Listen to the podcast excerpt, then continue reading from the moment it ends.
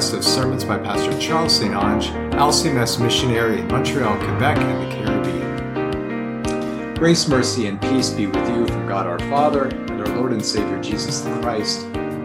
Amen. There's something about November that makes it a great month to remember things. Maybe it's because they almost rhyme. We have Armistice Day, or Veterans Day in the United States, Remembrance Day here in Canada on November 11th, when we remember the end to the first Great War that was supposed to be the war to end all wars. And we don't want to ever forget that war can creep up on us without us even suspecting. All Saints Day. Today is the Day of the Dead throughout much of Latin America, the day of remembering those in our families who have departed this life. And in the United Kingdom, there's a holiday in November that has never quite caught on over on this side of the pond. Bonfire Day, originally known as Guy Fawkes Day or the 5th of November. very famous graphic novel from a number of years ago was made into a movie called V for Vendetta, and it played off of the whole Guy Fawkes story. In the book, a post apocalyptic British society is under the tight control of a government that has suspended basic civil rights and the ability for there to be freedom of speech. Rising up out of the society comes a man calling himself V. And by a series of dramatic acts, he calls on the people to rise up and overthrow their government to restore personal freedom. And he wears a mask. Pre COVID, the mask of Guy Fawkes, a man who is still remembered every 5th of November in the United Kingdom as the Osama bin Laden of his day, the greatest terrorist threat that had ever been faced in England up till that point. And the movie version of this graphic novel begins with this narration. Remember, remember the 5th of November, the gunpowder treason and plot. I know of no reason why gunpowder treason should ever long be forgot an old British nursery rhyme. But the narrator goes on. But what of the man? I know his name was Guy Fawkes, and I know in 1605 he attempted to blow up the Houses of Parliament. But who was he really? What was he like? We are told to remember the idea, not the man, because a man can fail. He can be caught, he can be killed and forgotten. But 400 years later, an idea can still change the world. The narrator continues I've witnessed the firsthand the power of ideas. I've seen people kill in the name of them and die defending them. But you cannot kiss an idea. You cannot touch it or hold it. Ideas do not bleed, they do not feel pain, and they do not love. And it is not an idea that I miss it is a man, a man who made me remember the 5th of November, a man I will never forget. Why is remembering so important? Remembering is important because remembrance is a gift from God. God is the safekeeper of all of history, the one who truly knows what has happened from beginning to end. We remember the past because the past is able to point us to a future.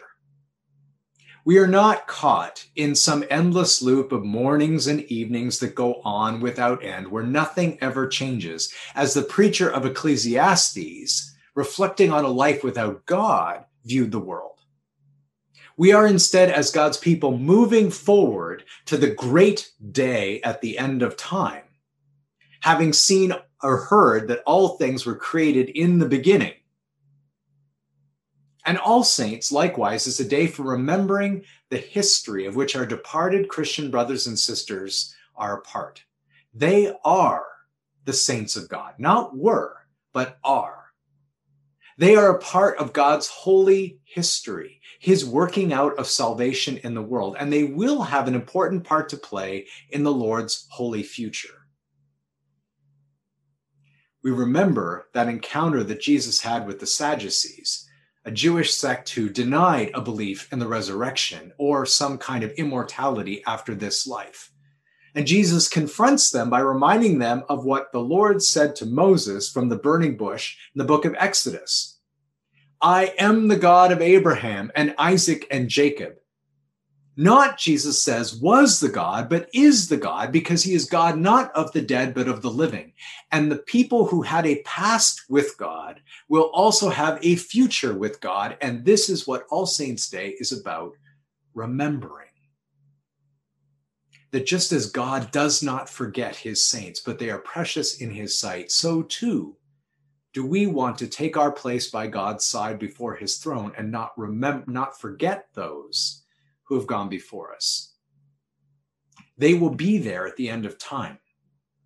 And that is what we remember on the 1st of November. It's what we pledge that we will never forget.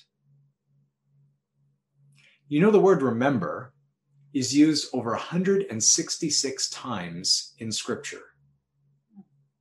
The Lord uses it when speaking of his promises to us, his promise to redeem us, to save us from slavery, to make us a great nation, and to raise us from the dead. We've been reading through the Old Testament on Wednesday nights, and in the book of Genesis, we hear the account that the Lord remembered Noah and the ark not as if God had somehow forgotten Noah, but he remembers him in such a way that he acts. God remembers the descendants of Abraham who have fallen under a Pharaoh who has enslaved them.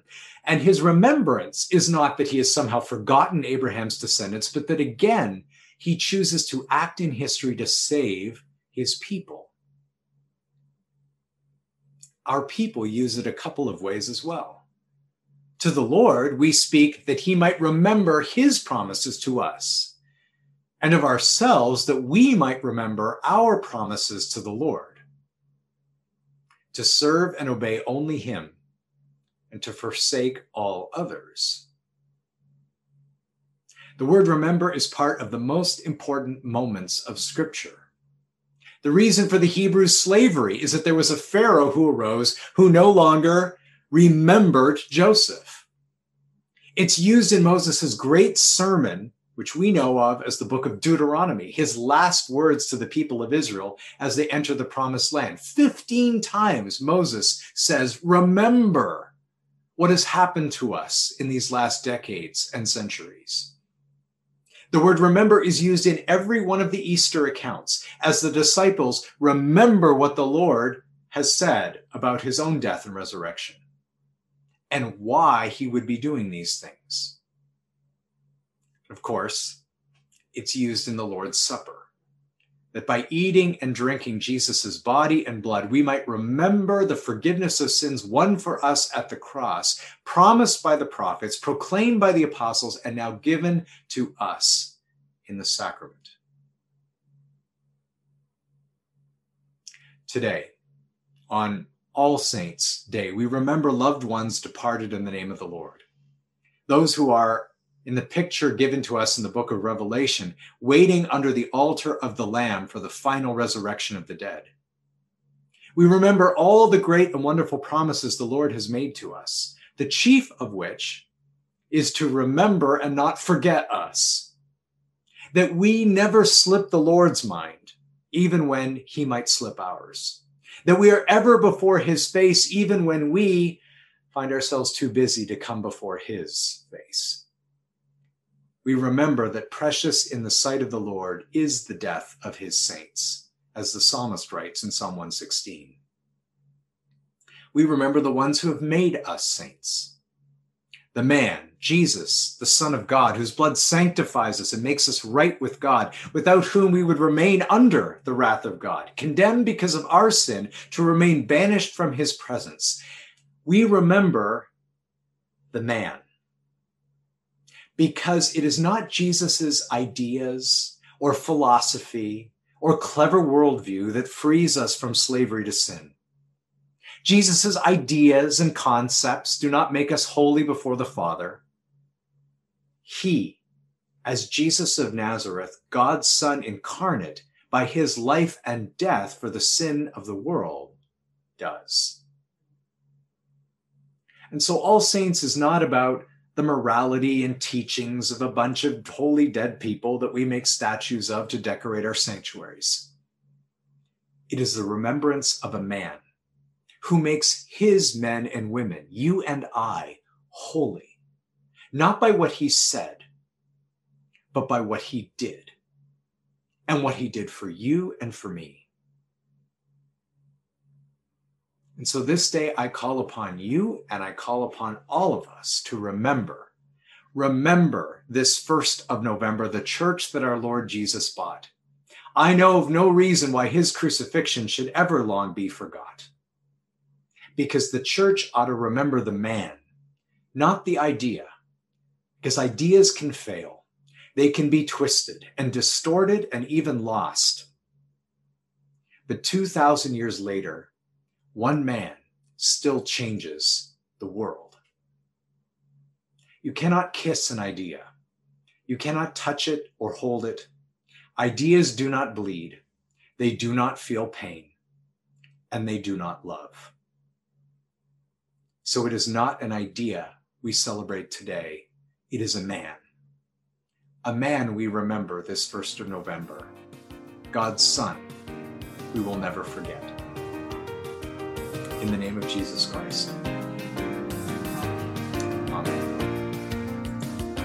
If you'd like to learn more, visit intheway.org. Thank you for listening, and God bless your week.